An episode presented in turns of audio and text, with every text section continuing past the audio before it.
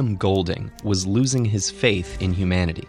Serving aboard a British destroyer in World War II, the philosophy teacher turned Royal Navy lieutenant was constantly confronted by the atrocities of his fellow man.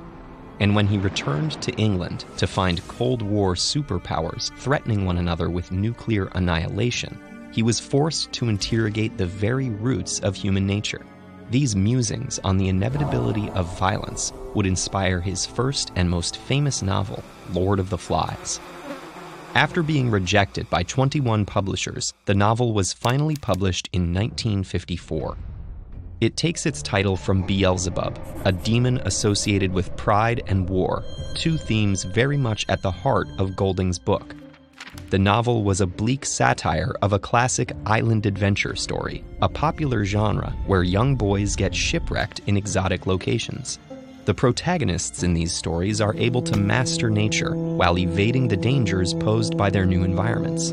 The genre also endorsed the problematic colonialist narrative found in many British works at the time, in which the boys teach the island's native inhabitants their allegedly superior British values. Golding's satire even goes so far as to explicitly use the setting and character names from R.M. Ballantyne's Coral Island, one of the most beloved island adventure novels.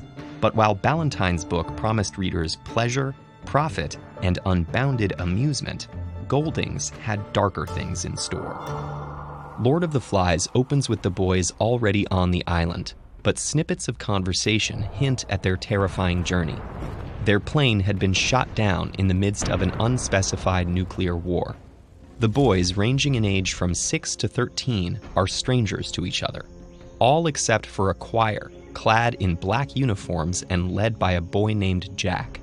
Just as in Ballantyne's Coral Island, the boys' new home appears to be a paradise, with fresh water, shelter, and abundant food sources. But even from the novel's opening pages, a macabre darkness hangs over this seemingly tranquil situation. The boys' shadows are compared to black, bat like creatures, while the choir itself first appears as something dark, fumbling along the beach. Within hours of their arrival, the boys are already trading terrifying rumors of a vicious beastie lurking in the woods. From these ominous beginnings, Golding's narrative reveals how quickly cooperation unravels without the presence of an adult authority. Initially, the survivors try to establish some sense of order. A boy named Ralph blows into a conch shell to assemble the group and delegate tasks. But as Jack vies for leadership with Ralph, the group splinters and the boys submit to their darker urges. The mob of children soon forgets their plans for rescue, silences the few voices of reason, and blindly follows Jack to the edge of the island and the edge of sanity. The novel's universal themes of morality, civility, and society have made it a literary classic, satirizing both conventions of its time and long held beliefs about humanity. While island adventure stories often support colonialism, Lord of the Flies turns this trope on its head. Rather than cruelly casting native populations as stereotypical savages, Golding transforms his angelic British schoolboys into savage caricatures.